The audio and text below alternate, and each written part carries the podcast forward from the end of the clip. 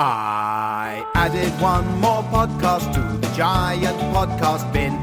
Now you have plucked that podcast out and started listening. I took my microphone and found some human folk.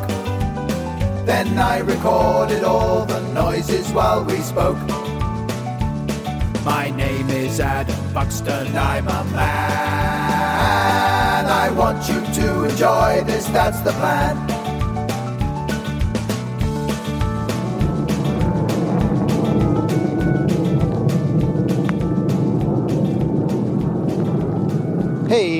How you doing, Podcats? Adam Buxton here. A lot of planes today. What is going on? That is the longest plane noise I've ever heard, and it's just not stopping.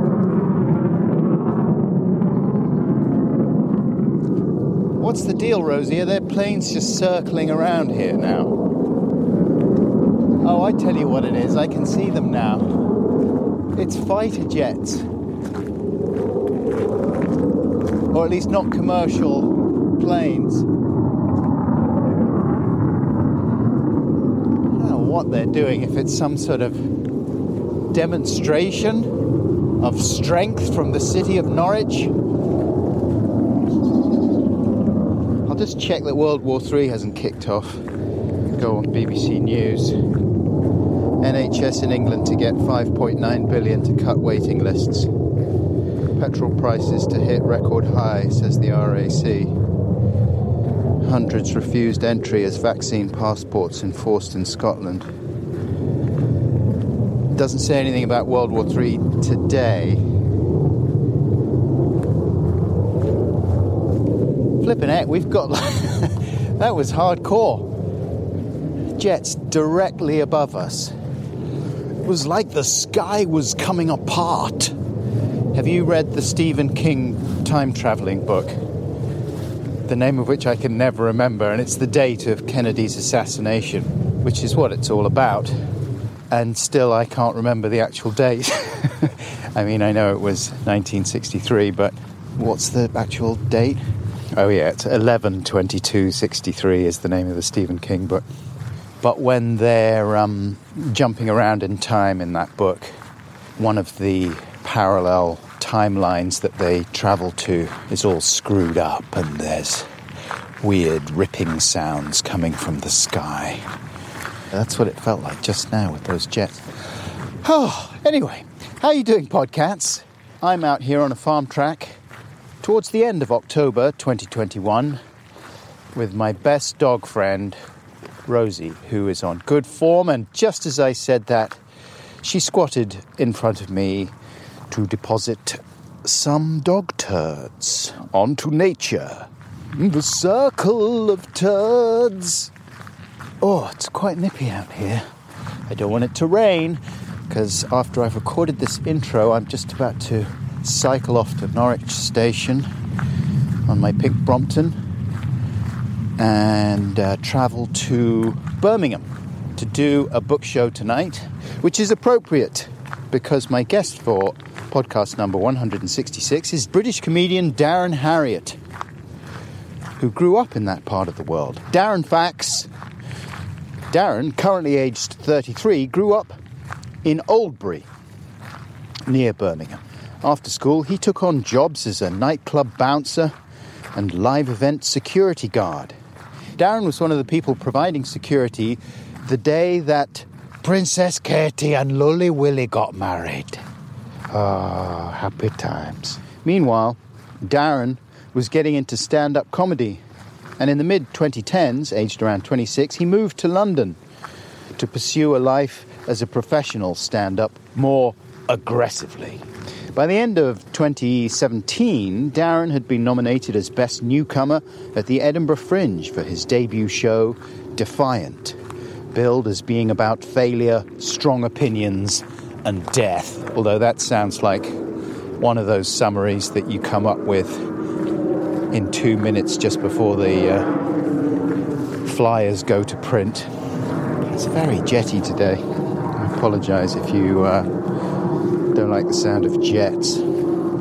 It wasn't long before Darren was invited to appear on the UK's biggest stand up TV showcase, Live at the Apollo. And he found himself on stage at the legendary Hammersmith venue, where just a few years before, he'd been one of the security staff. In fact, several of his former security colleagues were on duty that night and cheered him on. It's like a film. In the last few years, Darren has become an increasingly familiar face on British TV panel shows, as well as continuing to perform live and appear on the radio. You can still hear his excellent Radio 4 series Black Label on BBC Sounds. That series was recorded in 2019 and features material from Darren's first couple of stand up shows, in which he talked about growing up in the black country, his association with local gangs, and his relationship with his troubled father, subjects we also covered in this conversation, which was recorded remotely in late May of this year, 2021. And as you will hear, this was our second attempt at a podcast ramble. We actually met back in 2018 when Darren Star was on the rise, but it was good to be able to catch up and see how his perspective on some of the more difficult events of his youth had shifted and where he was at with them now.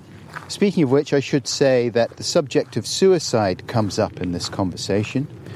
Parts of Darren's story are certainly harsh and sad, but Darren is able to talk about them with impressive, not detachment exactly, but kind of matter of factness and a lack of self pity. And his characteristic giant grin is never too far away. Although you won't see that because this is audio only.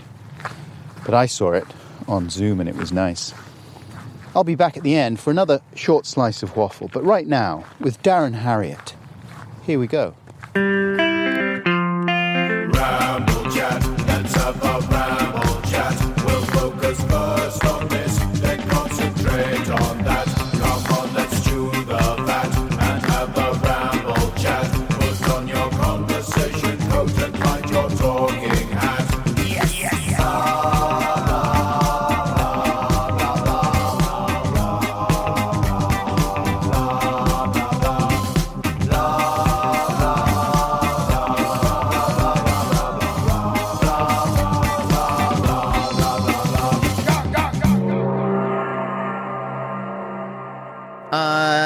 Admit him. I admit him. I admit him.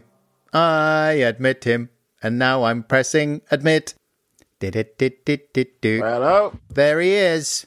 How's it going? I'm good, man. How are you? Yeah, good, thanks. I have a question you might know. Yes. Do you know how I get the the beeping off my emails to stop? Good question.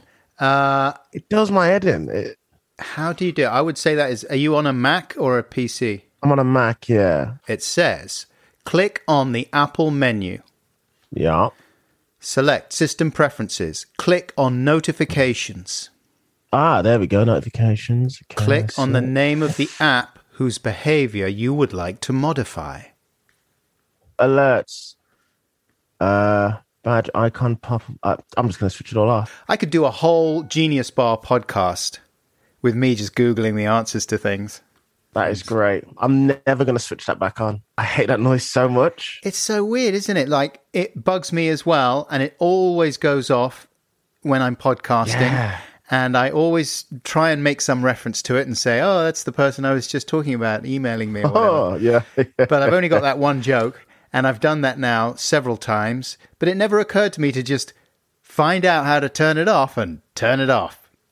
But now I've done that. Get off. So thanks, man. You've already improved my day. I, What else should I improve? look at us. Let's fix another problem in our lives that we just put up with and don't actually sit down and figure out.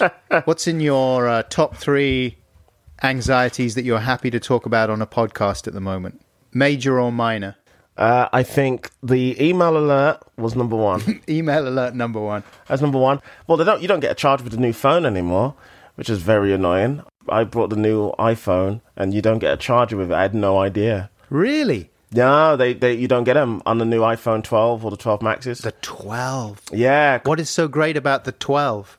Uh, it's got three cameras on the back. Oh, okay. I mean, I, I went from an 8 to a 12. I really jumped the gun. I learnt to walk, and then instead of getting on a plane, I just got a jetpack and just completely took off. Yeah, I don't know what the difference is, other than it's just got three cameras on the back. I mean, I can't really tell any difference. I thought I turned off my alerts. It's just pinged at me. Oh, don't say that. I thought we sus. See, I've got pings in like text messages, but I don't know how to get the text messages off. I feel like this is the most boomer conversation. I'm sorry, people listening, but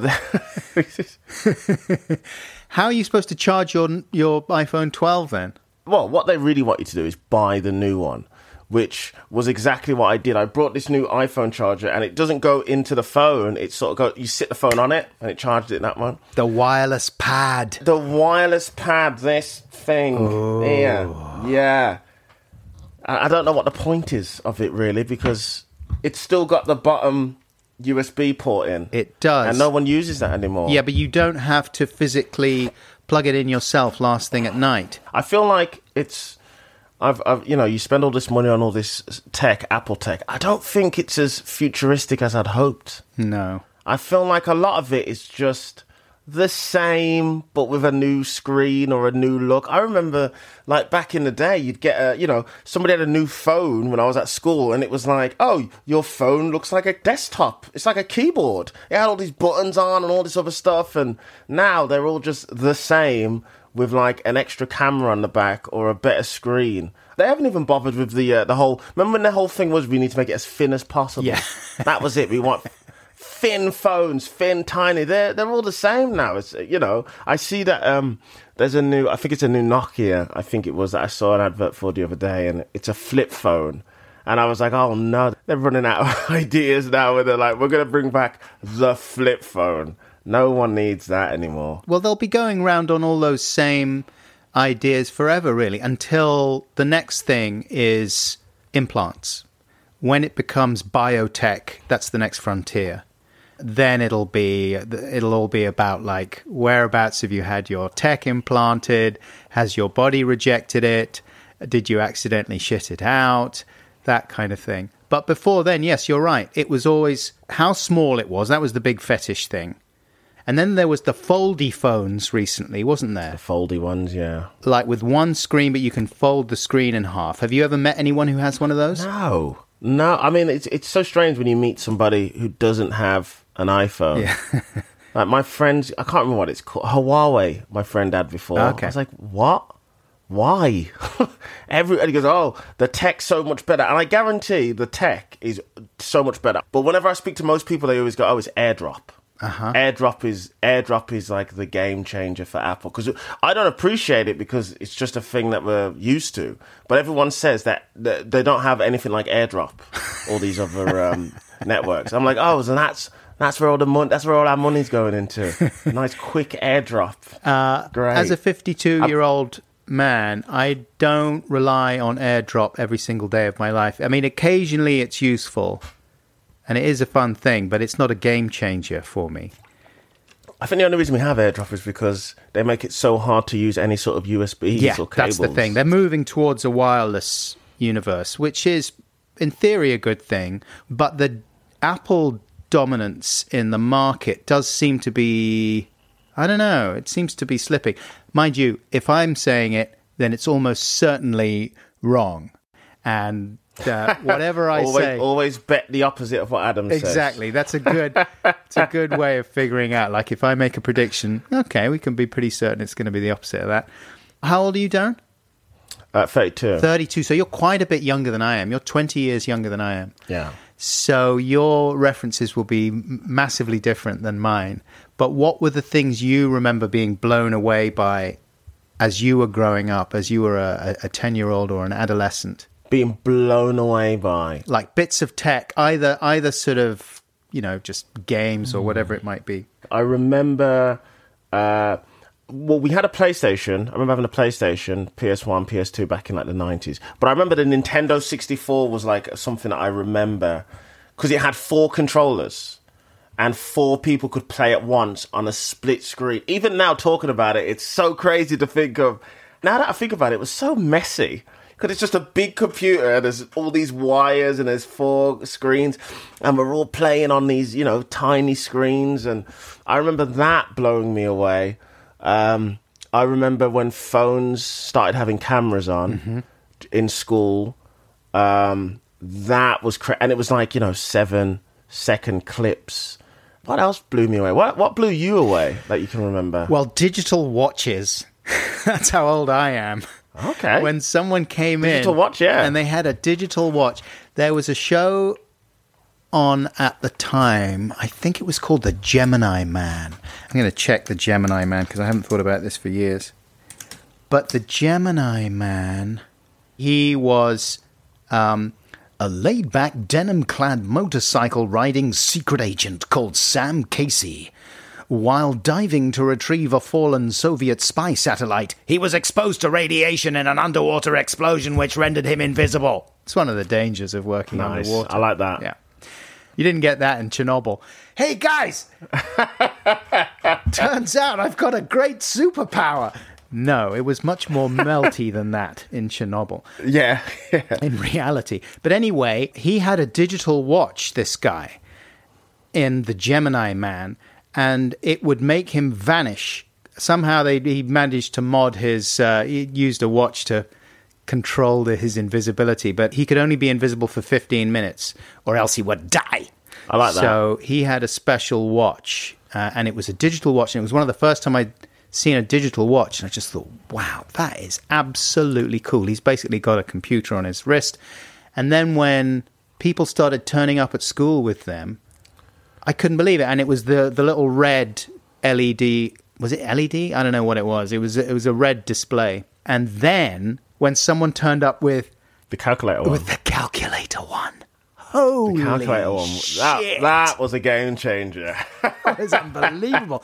and then, because these things were happening every few months, and then when someone came in and they had Space Invaders on their watch, Ah, and you could play that, because I absolutely loved all that, you know, Pong and Space Invaders on your watch. Space Invaders on your watch, on your watch, on That's your an watch. interest. That that's tough. That's that that must be really tough to play. Yeah. On you on your watch. Absolutely. Now that I think about it. Totally infuriating and not fun at all. But you'd beg to be able to borrow the guy's watch and, and have a go.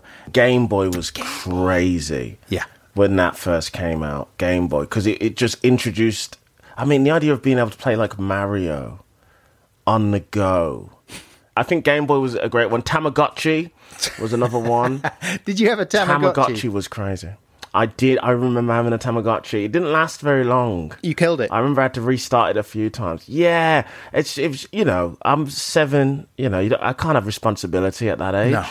You can't expect me to look after something then. I just did not understand the point of a Tamagotchi. I understood that you here was the thing you had to keep it alive by kind of playing with it. Otherwise, what? I mean, what was it? That's it. That's all it is. You know when you look at especially kids' toys, you I always remember the um.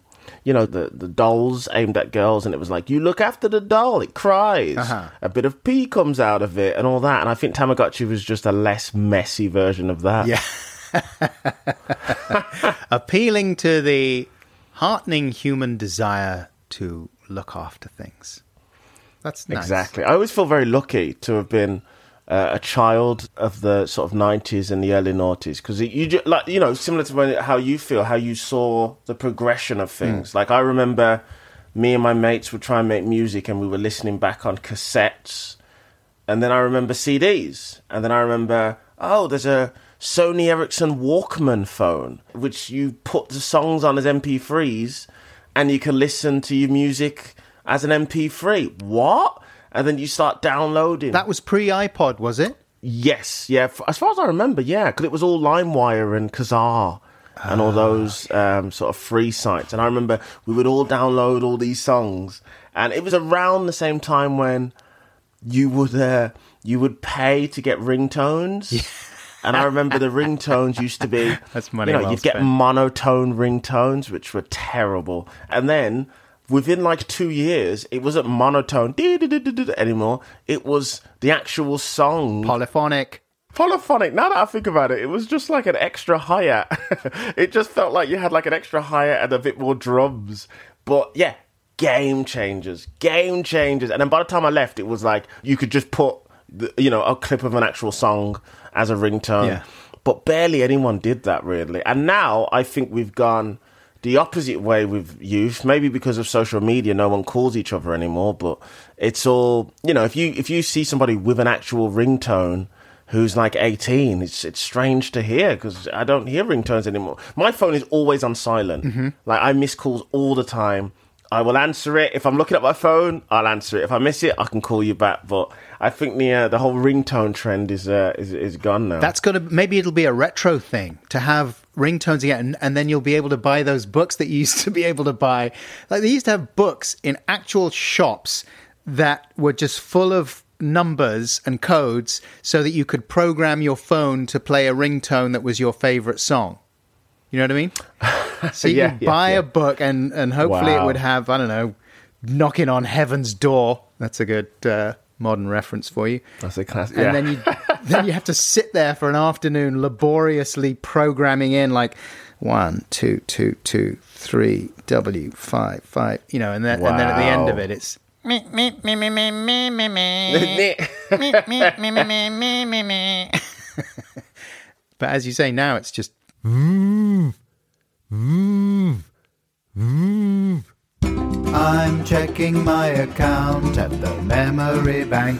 The memory bank, the memory bank. We're thanking you for banking all your memories. I'd like to take out a happy memory, thanks. The memory bank, the memory bank. Oh, I'm sorry, but you're very overdrawn. I will repay with interest when I get back up on my happy feet. The memory bank, the memory bank. I'm very sorry, but we're closing your account. my what where am i The memory bank, the memory bank. We're the nice bank. Would you like to bank with us? we actually spoke and recorded a conversation a few years ago regular listeners to this podcast will be familiar with my occasional propensity to let things slip through the cracks for various reasons And I thought that rather than go back and just edit the conversation we had in 2018, which did have some um, technical problems anyway, I thought let's just check in because a lot's happened. I don't know if you know, Darren, but uh, it's been a long three years in all sorts of ways. Does it feel Yeah, that way yeah. to you? um yeah i think i feel like i've come a long way since then Yeah. When we spoke, you said you were hoping to move out of the place that you were sharing in Wembley, and you said there was a bad smell in there, and your dream was to have your own fridge. got my own fridge Hey, congratulations! Got my own fridge. I've I've done it. Yeah, yeah. I moved out. Uh, I've been here now for like two years, so I moved out about a year after we did that podcast, and uh, it's so much better living by yourself. oh, wow! It's amazing. Like everything just feels better. My mental health. Um, I, I, uh, you know, I was alone during all of the sort of lockdown, um, and then I started to feel quite, quite lucky because I felt like I was, I didn't have to necessarily worry about people in the house because I remember being in the house share, and because there was so many people in and out, I could, uh, you know, I would have been stressed during lockdown because they, they wouldn't have followed rules. People would have been in and out and all that sort of stuff. So it was nice to just you know, sort of have be alone and um, try and figure out some stuff during all of that. And yeah, I just felt much better. It, also, it's a, you know, it's a sense of accomplishment that I um I didn't know I would feel because I you know when I moved in 2014 I was uh, a security guard, a really struggling comedian, stroke security guard, and um I managed to get myself in a position to live alone in London now, which is really nice. And you had sort of a five year plan, as I recall. Am I right in saying that if you you told yourself that if you hadn't made it in five years, or even if you had made it, maybe, then you were going to move back to Birmingham and live with your nan? Yep, that's it. Uh, it's I've been here seven years. Uh, I think I'm in a position where I can move now back, which is really nice. But um, I don't know. I feel like I feel like I'm right on the edge of something. Because London, you know, London, it's a hub, man. It's busy, it's hive, and uh, you know, I would love to live with my nan and move back with my family and see everyone all the time and all that sort of stuff. But I think I think I've maybe got one more year here. I think one more year, and then I think I can buy that house uh, in Birmingham on the Black Country. Um, but you know, I said that three years ago, and They're uh, sucking you in. yeah, yeah. Remind me again how you made the transition from working as a security guard and a bouncer when you were what in your early twenties? Is this Yeah, like yeah. to actually Um, starting to do comedy? Like, how did that happen? So I was always doing comedy. Weirdly, I start. I did my first ever gig when I was eighteen.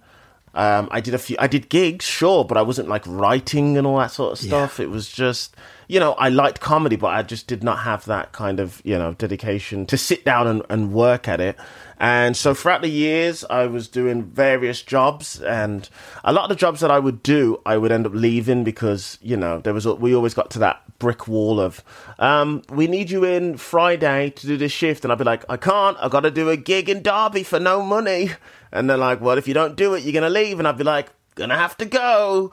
And uh, so they never worked out for me, those sort of jobs. Uh, luckily, I was living with my mum. And then security, I heard security was like a zero hour contract thing. You're not tied into any contracts. You can work when you want. And that just appealed to me because there's no way I could have done comedy and worked a full time job. And yeah, so I did that. And then I was doing security in Birmingham.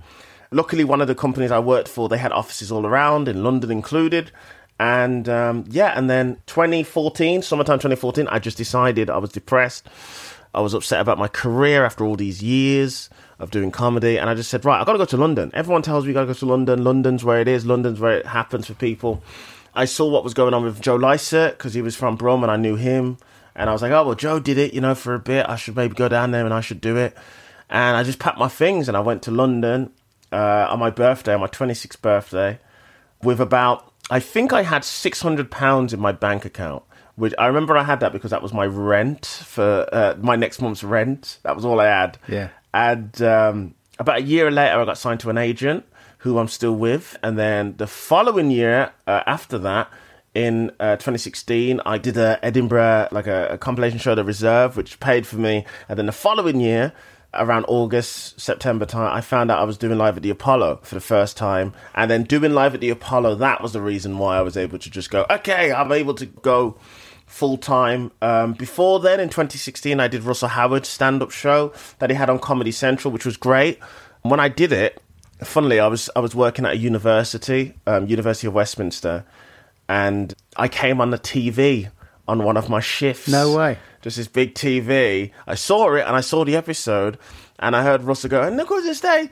Darren Harriott, and I turned the TV channel over as quickly as I could because the last thing I needed was those students. You know how weird would that be? What? Yeah. What? You, you, is that you? Uh, and it was nice. It it was nice because it slowly it slowly built up. I think, uh, and everything everything that happened for me started happening when I was in London. Right. As soon as I moved to London, it was just I came there with like a dedication. You know, one I knew London. You know, it's quite expensive, and I never lived alone as well. I left my mom's house, so it was just me for the first time on my own, and I had to try and juggle security shifts with doing comedy and the problem I had was that a lot of the security shifts that I did because of the company it was all gigs. Oh, yeah. So I saw a lot of music gigs and the problem with music gigs of course is the times are comedy gig times. Right. So I would start a shift at 5 till half 10 and you know obviously I'd want to do a gig so I was quite lucky about a year and a half before I finally quit that I got a job working at the university doing night shifts. So it was 10 p.m. till 6 a.m. And so I could do a gig in London for around, you know, half eight, nine at a push. And then I'd do a uh, Superman change in the Burger King toilets down by Piccadilly, change into my security clothes, and then head there and do the night shift at the university. And, uh, uh, you know, I've still sort of pinched myself every day that I managed to make that work. Yeah. I don't know how, how any of that really worked, but Wow, that's impressive, man. You obviously had a lot of drive and a lot of energy. I was listening to your Radio 4 shows, Black Label. oh, thanks. Really good, man. I really enjoyed them. And lots of stuff in there that I didn't realize about you, a lot of which you've talked about in your stand up over the years. But I didn't realize that you were actually part of a gang when you were in Birmingham. And you're funny about it Especially the name of the gang. What was the name of the gang? Terror Clan Killers. With a A Z. Killaz. Yeah, an K I L L A Z. Who sat down and thought of the name? Did you have a meeting? I remember a few of my friends in the gang really liked TCK for some reason. I don't know why, but TCK, they had that in their head. And then it just became about fitting words for it. So Okay. I remember Terror Clan Killers. One of the alternatives was Total Control Crew. Crew is so cringy. Crew spelt with a K. Yeah. We didn't really like that one too much. You could have been the cool kids, The cool kids. exactly. That's way better. but uh, it should be pointed out that other gangs around at the time included the Burger Bar crew and the Johnson crew. Yeah. They were so scary. The Burger Bar crew, especially in the early noughties, were responsible for so many shootings. Oh my god. Um, there was a really famous shooting still in Birmingham on New Year's Eve. These two girls got shot with an Uzi. An Uzi. Yeah, it was like an Uzi machine gun. They sprayed it, so it was New Year's Eve. They were partying at like the Johnsons' rival place or whatever, and these guys drove past, ain't looking for someone, and they just sh- like sprayed it. And uh, these two girls, uh, Charlene Ellis and Letisha Shakespeare, everyone knows the names because it was just such a big story, such a tragic story of what happened. And I remember being 14, and you know, with every gang, there's always one person or two people in that gang who are not gangsters. Mm-hmm. Uh, like I wasn't a gangster. I never really had that life. I even though my dad passed away when I was a kid and it was rough and all that. It I never grew up in like a really rough upbringing or anything like that. Like that really that really hit me. That did. It it just caught me off guard. Yeah, I'm, I'm sure. Previous to that, though, did you have any awareness that that kind of stuff was going on, that people in those gangs were really involved in stuff that was so dark? Yeah, so there was a radio station. It was a pirate radio station. Think Kurupt FM, mm-hmm. almost the exact same, pretty much. It was called Passion FM in Birmingham, and there was different crews, and every crew would come on. Like Monday at two a.m. would be this crew. Everybody would listen in and all that sort of stuff. But a lot of those gangs who were rapping and MCing were like legit gangsters, and we wanted to be one of those gangs more for the music at first. And then I remember one of my friends pulled out a knife he'd got a knife from his cousin, and then my other friend had a knife, and then it was like, well, we've all just got to get knives because I'm not going to be the only one without a knife. So I ended up getting a knife from like uh, just local like hardware store that just had really crazy flip knives, and I remember getting one of them as well. And I knew that two of the guys in the gang were very. They all had really bad tempers, you know. Um, I think I had a temper as well. The one thing that I know that we all had in common that we just didn't speak about was we all just didn't have dads. There was no father figures in any of our. All six of us didn't have dads. Didn't have dads. Didn't have good. uh, Well, my dad was dead. My other friend's dad was in prison. My other friend's dad was uh, never met his dad ever. Didn't know who his dad was. Another person's dad was an alcoholic, drug addict. One was like abusive. So we all really put a lot of value and stock into this TCK gang because we felt like we were all protected, and also we were all we were all poor kids. We were all free school meal kids, uh, very you know working class kids. Um, but I had quite a lucky escape out of the gang because they beat me up. So they they put me in hospital on New Year's Eve. Um, New Year's Eve 2000, and I want to say 2004, which at the time, you know, it was embarrassing. You know, macho toughness was all was like a part of my thing, and they they beat me up. And this is you aged 15 or something. Yeah, 15, 16, yeah. No, 16 because it was my last year of school. And I remember it because, you know, you got to imagine these guys were some of my best friends at school. Mm-hmm. And then we fell out over a song. I was a producer, so I made a song. They used it. I said they couldn't use it. They used it. We got into an argument. They beat me up. It was as simple and as stupid as that Where did they use it? it was supposed to be used for some other people, I think. And I sent it to them to listen to, and they liked it, and they ended up recording like a track with it or something like that. And I remember being like, "You can't do that because it's not finished, and it's supposed to be for so and so." And they said, "Shut up!" And then I was like, "You shut up!" And then we met up, and then they just beat me up, and yeah, It's like the Fleetwood Mac story. and I felt I felt so lucky because I could have been stabbed Yeah. easily. Like they they all carried knives. I could have been stabbed. I was beaten up pretty badly. I had to spend the, the night in um, hospital. Jesus, had you ever been beaten up before then? No, not not beaten up now. So I had to deal with all that as well. And then, so it happened in December, obviously, January 1st. I didn't go back to school until maybe nearer the end of January because I just wanted to wait for some of the bruising to go down because I was still bruised. The last thing I needed was to go to school with everybody. Everybody knew what had happened. Yeah. But, you know, I couldn't turn up with like black eyes. I just wasn't going to do that at all. So I waited for the bruising to go down.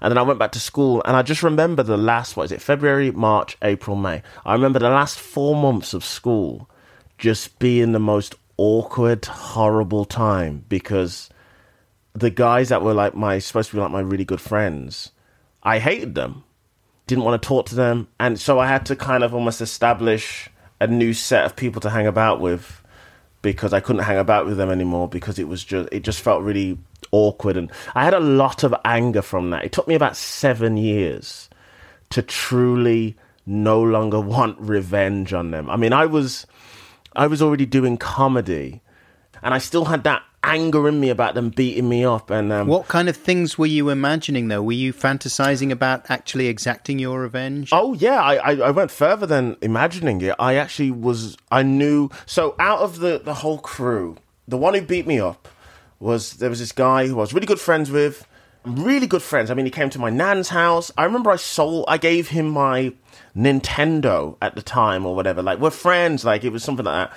We just had the best bond out of everyone in the gang, mm. and he did the most damage in the end. He did the most he did the most damage in the end and i knew where he lived and i remember from the age of about 17 all the way to about gosh 21 he was my number one it was kind of like you know kill bill mm-hmm. where she's got revenge on all these people and uh, there's there's that one person who's just like, oh, Bill's the number one. Well, he was like my Bill. I'll get all the others. I'll get all the others. I know that one of them's got a shotgun in the bloody cereal. I'll, I'll take care of that one now. Rip the eye out of the other one and all that sort of stuff. But he was my one, and I remember waiting outside his house. So I knew where he lived in a park called Smethwick, and I remember waiting across the road randomly. It would just come to me. I was just so angry. I would just go right. I'm gonna go wait on his road, turn around, sit so he can't see me, and then I'll wait there until he walks out of his house, and then I'm gonna run up to him and I'm just gonna hit him. That was my plan. And then I sort of let it go a bit out of me, and then I, was about 20. I want to say I was in my early 20s, and I was walking in the area, and I saw him. I hadn't seen him in years. I haven't spoke to him since school and I heard that he had a child. Mm-hmm. I heard he had a, a he'd become quite a young dad. And I saw him walking down the street, and he was walking with this little girl, and this girl looked about three, four, and it was just cute. It's just a dad walking, holding hands with his little girl, and she's smiling. And I saw him, and I went, "Oh, he's grown up. Mm-hmm. he's a dad." I mean, I'm sure he doesn't think about me. So you kidnapped the kid. I kid, I kid, the, I kid, I still punched him and took the kid as collateral, and um, uh, yeah, I just it, it made me, it actually made me think I need to grow up and like, you know, a- achieve something in my life because I'm still hanged up on this schoolyard sort of confrontation from you know five years before, whatever it was. And how was your um how was your mum dealing with it when you were going through this phase when you started hanging out with these people in the gang and stuff like that? my mum was just working a lot. She knew I wasn't in the right crowd and stuff. You you know, you can always tell when your kid starts with stuff like that. You know, she knew the way I was dressing. Basically, it was like, you know, the So Solid Crew 21 Seconds video. Mm-hmm. So it was basically that slits in the eyebrows, gonna start wearing these weird headbands, hoodies up, and all that sort of stuff. She knew that it, but she didn't know what was going on. She didn't know about the knife. She only really found out that something really bad was happening when I got beaten up, and she came to the hospital, and she, you know, she's crying. What's going on? What's all? You know, it was rougher. It was a tough time for her, but she she didn't know that I was still so furious about it all. And there was no way for her to really know because she knew when I was 18 that I'd started comedy. So I guess, you know, they, they sound too conflicting, doesn't it? That I've got this anger in me that I'm waiting outside this guy's house because I literally want to kill him. And then I'm, you know, now trying to tell jokes. So I guess in her head, it, it, she never thought that I was uh, still angry about it. Yeah. And do you think that there was anything she could have said to you at the time that would have changed your ways? Or really, were you just on that path and there was nothing that she could really have done about it? Yeah, I think at the time when it happened, because when you're in school, ego and the way that you perceived and coolness was all we had. We didn't have money. We, you know, we struggled for a lot of things, but the fact that people thought that, you know, we're cool or popular and all that sort of stuff meant everything to us because we didn't really have anything else. So Mm-hmm. the idea that people were like laughing at me or thought it was funny that I got beaten up by these by the by my friends Right. and the fact that I had missed school for two to three weeks. That's why you didn't want them to see the black eyes. that's why I didn't want them to see the black eyes because I just I didn't want them to see me looking weak, and I definitely didn't want them to see. I didn't, you know, I didn't want the, the my ex friends to see that uh, what they had done. But I knew that they, I knew that they felt bad for a lot a lot of it because they had said that they do they did they felt really bad about what had Yeah. happened and um, what had gone down. But uh, you know, you're so young at that age, and you know. Sure. I imagine the answer's probably no, but were you in a position when you were with that unit, when things were going well with your mates and in your gang, were you in a position to talk about real things and to talk about how you felt about certain things that had happened to you, about your dads or whatever it might be? Or were those, you just couldn't really have those conversations? Never had those conversations. Right, okay. No, you never, never spoke about feelings. You got to remember, we were fourteen-year-old Yeah. Kids obsessed with gangs and gangsters. I mean, we were just, we, you know, I, I, I we were like homophobes. We were little kids who were just anything was was gay to us. Right. You know, if there was a, if somebody put their arm around my shoulder and tried to talk, what you doing? You gay? Get off! You know, it was that sort of a, it was that sort of thing, and um, I think it would have been really. It, I mean, it would have been great for us to have been able to have spoke about our feelings because everything we spoke about, especially when it came to our dads, our dads were always. Uh, it was. It was so. It was so obvious that was the catalyst for everything that was going on with us. Um, but we only ever spoke about our dads in terms of like what they had done. So, like when I said all my friends' dads, one's never met his dad, one was in prison, my dad's dead, my other dad was abusive. That was it. Never got into any in depth. Never heard anything else about it. Um, it would have been nice for us to sort of sit down and just chat. And I, I I've got, I've heard a few things about them since. For some of them, some of them's not good. Some of them have gone down the way that you know you'd think. Lots of prison. Last time I spoke to one from school who I was who was friends with them and friends with me in the middle, but he was definitely more on their side. It was like on the run from the police and all that sort of stuff. And I've had a bit of feedback from the the main one who I was really good friends with, the one that really really hurt me in the end, whose house I was waiting at. He he told my friend that he was really proud of what I'm doing. Oh, that's cool. Yeah, which was really I, I you know I didn't expect it. He said, "Oh, you know, I'm really proud of Darren. It's really great what he's doing, and you know, big up to him and all that sort of stuff." And Yeah. Do you think that because of the kind of person that you are, you were always going to get out? Or do you feel as if it was touch and go and actually things could have easily gone the other way?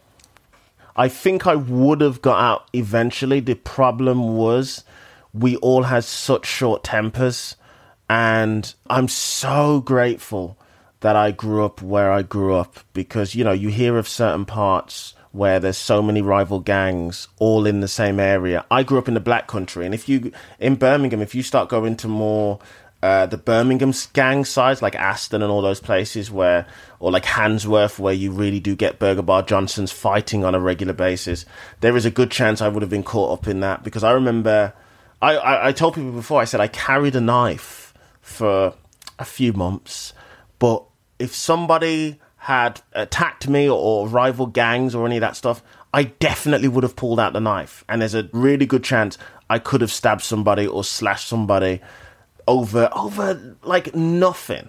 I mean, I remember going to under 15, 14 clubs when I was like 12, 13. Me and my friends would go. Uh, I, I remember we went to this nightclub in, in Aston in Birmingham, which was notorious back then for just gangs and just trouble. And we heard it on the pirate radio station. And it says, you know, uh, blah, blah, blah, blah, 6 p.m., blah, blah, blah. Uh, ID not required, which I thought was a really weird thing to say, but I guess it was like a youth club thing and we all turned off. We we went after school. We all turned up. We got ready to go, and we are in there, and it was full of our level celebrities. Like it was, oh, that's so and so from Passion FM. That's the DJ so and so. That's so and so. And it was nice to put a face to all these people that we'd been hearing on the pirate radio. And about ten minutes in, these guys walk in, and they've all got their hoods up and all this sort of stuff. But we knew something was going down because they all walked in together. So we were like, oh, is that what crew is that? And this is really dating it. They walked up to everybody in the club and pulled a lighter out and put the lighter right to your face because they wanted to see what you looked like. There was no lights on the back of phones Right. back then. And I remember sort of, you know, dancing and just seeing these guys put lighters to faces and he put it up to my face.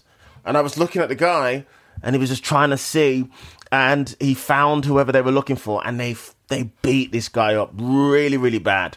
Like they found this guy, it kicked off. I remember me and my friend, this is how tough we were. We were hiding behind a speaker, just out of the way. What is going on? I mean, I was 15 and they beat this guy up and the ambulance had to come and they, they kind of like stretchered him, they had stretchered the guy out and stuff. They really got to him, but there was lots of those moments and I'd be lying if I said that there wasn't a part of me that was like intrigued by it Yeah. or excited by some of it because it was like, oh yeah, this is kind of the world that we're in, but Right, it's Um, like you're living in a gangster movie or something. Exactly. Yeah, yeah. That is a sinister image. Those people coming in and with their little lighters and stuff. Holy Moses, that would be a, Yeah. a scary scene in a movie. it was just a lighter and just a really angry face, and you just didn't know what to do with it. Yeah. Yeah. Never forget that.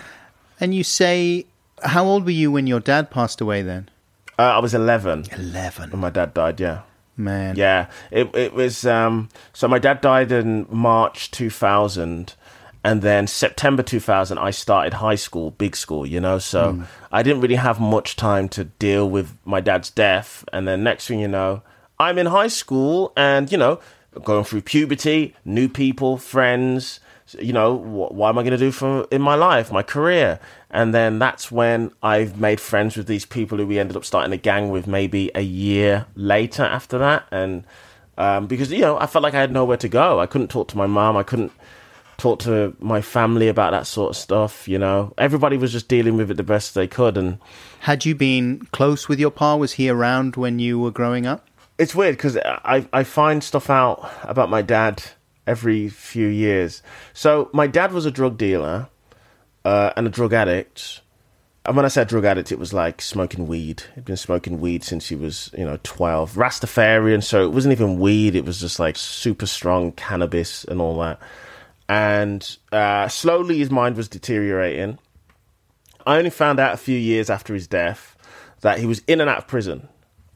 I only have a handful of memories of my dad, and all amazing memories, all amazing. But everything that I have for my dad, it's always moments. Like, oh, I remember when my dad turned up at Christmas and got us this Nintendo 64. Ah, amazing. Oh, I remember when my dad took me and all my cousins to Sega World. I remember when my dad turned up at my. It's stuff like that. It's never like, oh yeah, we just sat down and watched TV and we just did because we never saw him that much. So uh, this is something that I definitely want to look to find out more about. But he was, I'm sure there was like a year or two when I didn't see him, potentially, because I wouldn't know, because he was in prison and I was a kid. And then he died in prison, is that right? Yeah, he died in prison. Yeah, so uh, I remember. I want to say it was around Christmas time, 1999. My dad called my nan's house because I was always at my nan's with my brother, and we had a chat on the phone. And again, oh, dad, hello, oh, how you doing? You know, all that sort of stuff. Really excited to hear from him, hmm. and um, it was weird because it definitely had a, a, a finality in everything he was saying. You know, he was just like, make sure you work hard, you study hard, look after your mom, do all this sort of stuff. And you know, I'm a kid. I'm like, yeah, dad, I will. You know, yeah, yeah, yeah, I will. You know, all that. And we had a really nice chat. And I remember I um I hung up the phone after we spoke. Uh, He asked for my brother. My brother wasn't in, and I hung up the phone. And then I tried to trace the number back, which was um, what was it, one four seven one? I think it was a number or something like that. You trace it, and it gives you a number. And I remember I pressed it, and it said, uh, "This number is not. You're not able to trace this number. This number is untraceable, or whatever it was." And I remember going downstairs because there was two phones, downstairs phone, upstairs phone. I answered the upstairs house phone, went downstairs. My nan was in the front room, and I said to my nan, because she didn't know who I'd spoken to. I said, "Nan, what does it mean when you call, when you trace a number and it says uh, this number is on, you know, untraceable or whatever?" And my nan went, "Ah, it means somebody's calling from maybe prison." And I remember going, "Oh," and I didn't say anything. And then that's when I clicked that my dad was calling from prison and he was in prison. And then it was about three months after that we found out he died. He'd uh, he'd killed himself. And my my mum said quite recently that he had asked her to come and visit with me and my brother to the prison um, not long before he died. And my mum said no. She didn't want to take two young boys to a prison. I think she just felt like yeah. I I I, I don't blame her for that to be honest. It'd be weird seeing my dad behind, uh, you know, the, the glass and all that sort of stuff, especially because we didn't know what was going on. But um, yeah, so he passed away uh, March 2000 after that. Man, I'm sorry, and I hope you don't mind me asking you these No, that's questions. That's hard. And how is that a sort of ongoing process of finding out and sort of processing all that stuff? Does it does it weigh on you, or are you the kind of person that can kind of compartmentalize it and just move on with your own life and not um, think overthink about those kinds of things? I think it weighs on me more now. It weighs on me more now as an adult who is at the age where you think about having kids. Yes. and you think about having a family and i know that i've not had a good example of a good dad in my life um, well a typical sort of dad. And i'm still dealing with issues of um, you know you never feel like you're quite good enough. There's this thing where if somebody commits suicide especially a parent you'll always go in your mind you'll always think you're not good enough. You think oh well they they went because you you know because you're just not good enough. So i've always been battling that uh, all my life. And then um, there is that thought of I've struggled with my own mental health and my own self worth and suicidal thoughts and all that. And then I think, what if I have kids? You know, my kid's going to get that. I'm going to have to explain my dad's history to my kids. And then, you know, are they going to have problems because they, they, you know, I, what happened after my dad died was I started reading lots about suicide and parents and statistics and all that sort of stuff. A lot of that's out of my head now. It didn't really, it didn't really help me back then. do you remember coming across anything that did help? Was there anything that someone said to you or that you read that helped you get some perspective on it?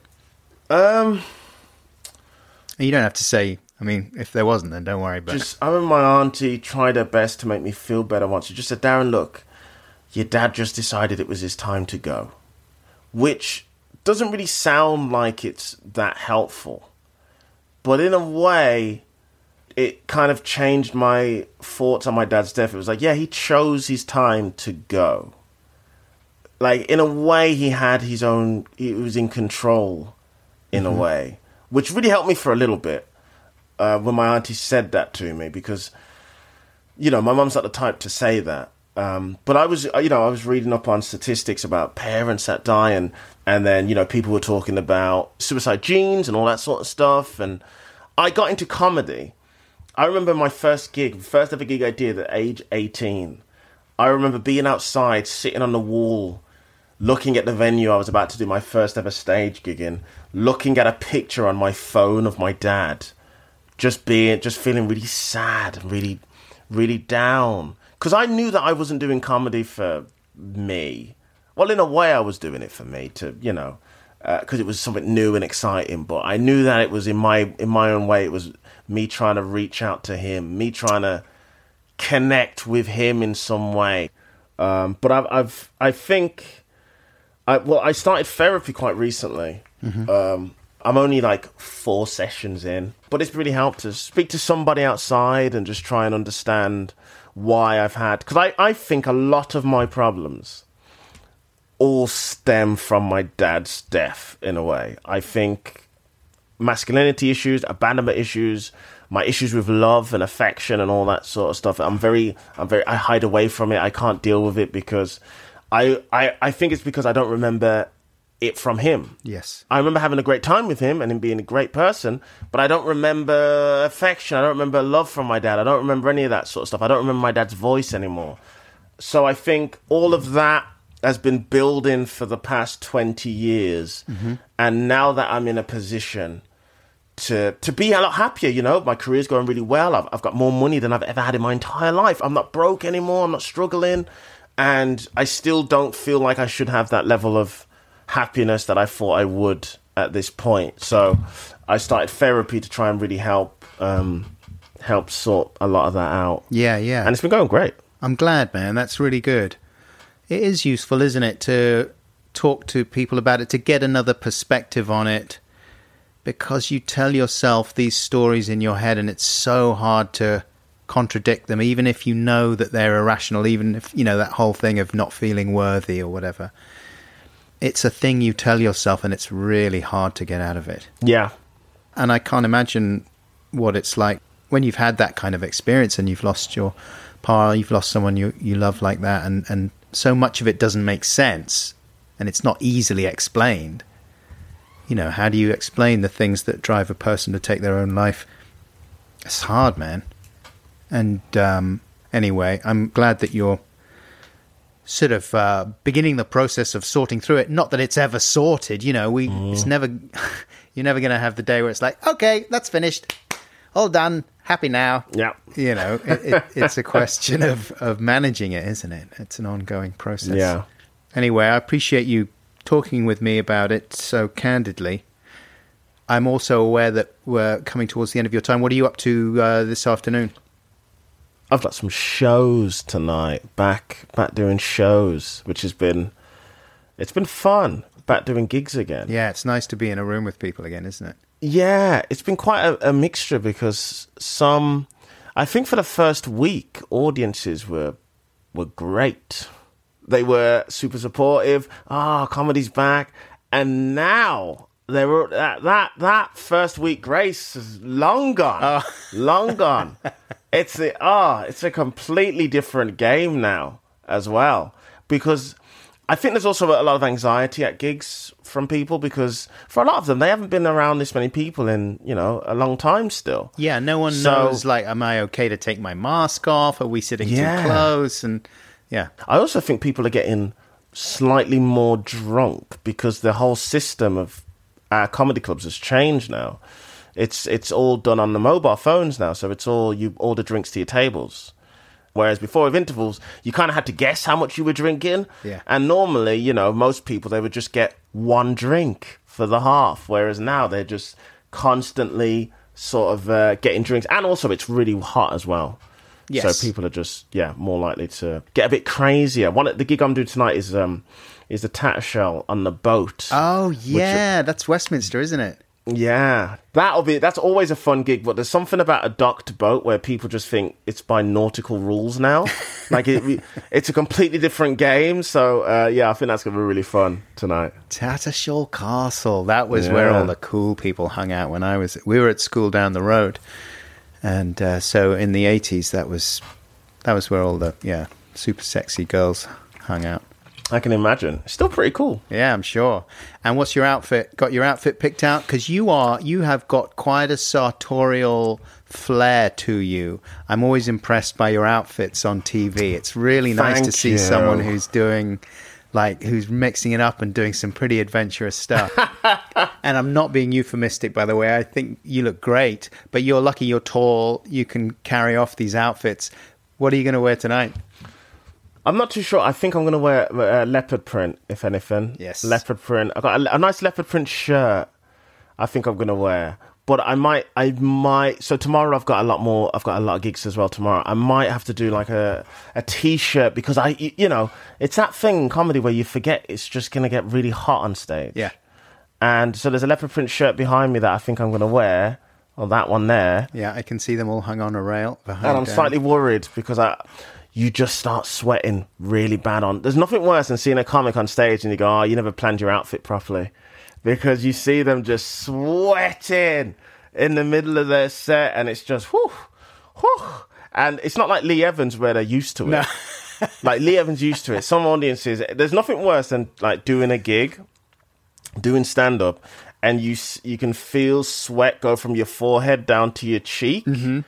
Because you just know you've got to wipe it and you've got to sort of change your flow a little bit because it's just it's the most uncomfortable feeling on stage is just to feel that bit of sweat because you know everyone they can all see it they the people on the, the people on the right hand side or whatever they could see this bit of sweat coming out of your Yeah. face and I hate that feeling so yeah I might I might just have to do a t-shirt or something because there's there's never aircon No. One of my overriding memories of appearing on panel shows when I used to do that a bit more than I do now was the feeling of a bead of sweat running down from my armpit down the side of my body and it was so cold and it was so weird because it was like I- I didn't feel hot sat there on never mind the buzzcocks or whatever it was. It wasn't like it was sweltering or anything. It was pure just fear sweat and it was just going down and dripping down into my pants. my number one worry on TV is why you rarely, very rarely see me wearing like a denim top is the sweat under the armpits. Yeah. I, I remember I did this one show that was like it was like a three hour show. It was like a chat thing, and uh, I was wearing a denim jacket. And I remember looking at the massive sweat patch, and then I had to keep my arms closed the entire show Yes. and my hands in.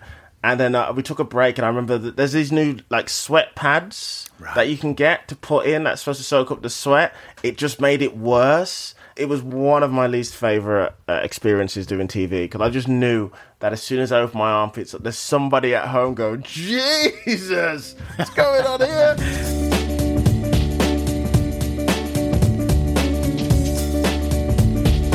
wait This is an advert for Squarespace. Every time I visit your website, I see success. Yes, success. The way that you look at the world makes the world want to say yes. It looks very professional. I love browsing your videos and pics, and I don't want to stop. And I'd like to access your members area and spend in your shop. These are the kinds of comments people will say about your website if you build it with Squarespace. Just visit squarespace.com slash Buxton for a free trial. And when you're ready to launch, because you will want to launch, use the offer code BUXTON to save 10% off your first purchase of a website or domain. So put the smile of success on your face with Squarespace.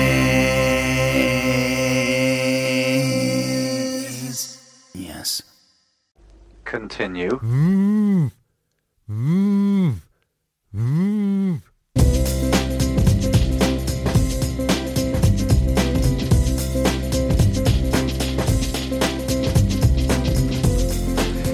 Hey, welcome back, Podcats. That was Darren Harriott talking to me there. I'm very grateful indeed to Darren for making the time, especially after I um, sort of screwed up the first attempt at a conversation with him back in 2018. Really nice to see him again and to talk to him. Posted a few links to some of his stuff in the description of this podcast, including links to that series Black Label that he did for Radio 4. I really recommend that. Uh, they're fairly short episodes, four of them available on BBC Sounds, where you'll be able to hear, I suppose, a more comedic take on some of the things we spoke about. Anyway, thanks very much, Darren. Now I've got to keep this outro fairly brief. So I've got to get back. Not another jet. Um, I've got to get back, get on my Brompton, and pedal off to Norwich Station. Shut up. Come to Norfolk, an ideal filming location, a sound person's paradise. Oh well, I can't wait for it to go.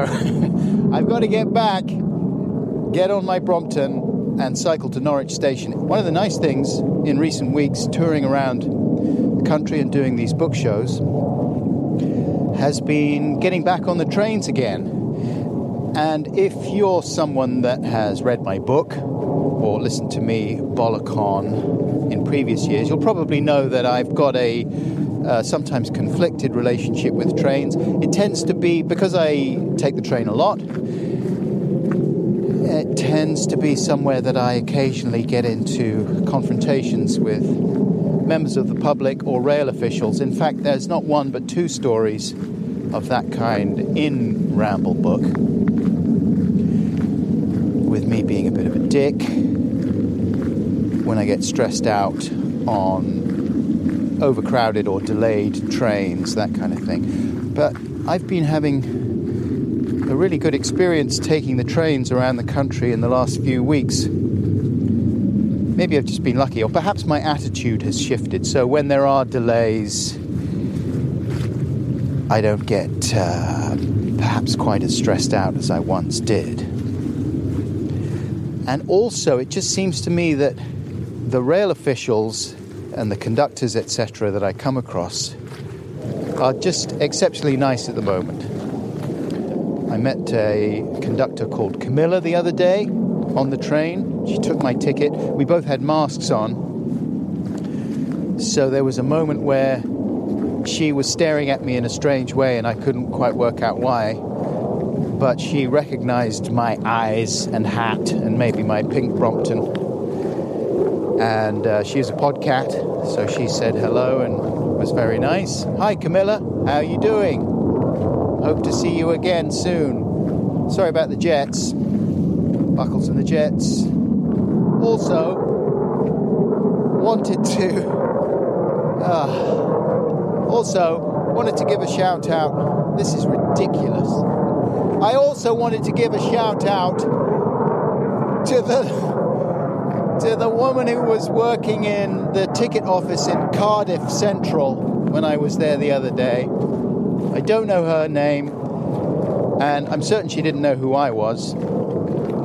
But she was so nice. I think her name was, she wrote it down on a bit of paper. I'll explain why shortly. And I think her name was S. S.T. something. S. Tur- Turton, it looked like, but I was, I'm not sure.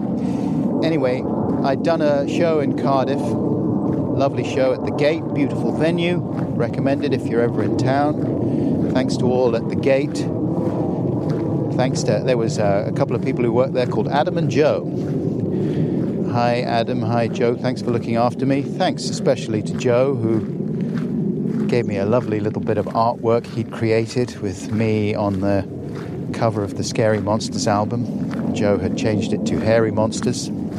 Anyway, the next morning, I go to Cardiff Central to get my train back to Norwich, put the ticket collection code in the machine, and it said, Oh, you've already picked up your tickets. You would have picked them up in Norwich. It didn't say all this to me. I was divining these facts for myself with my mind.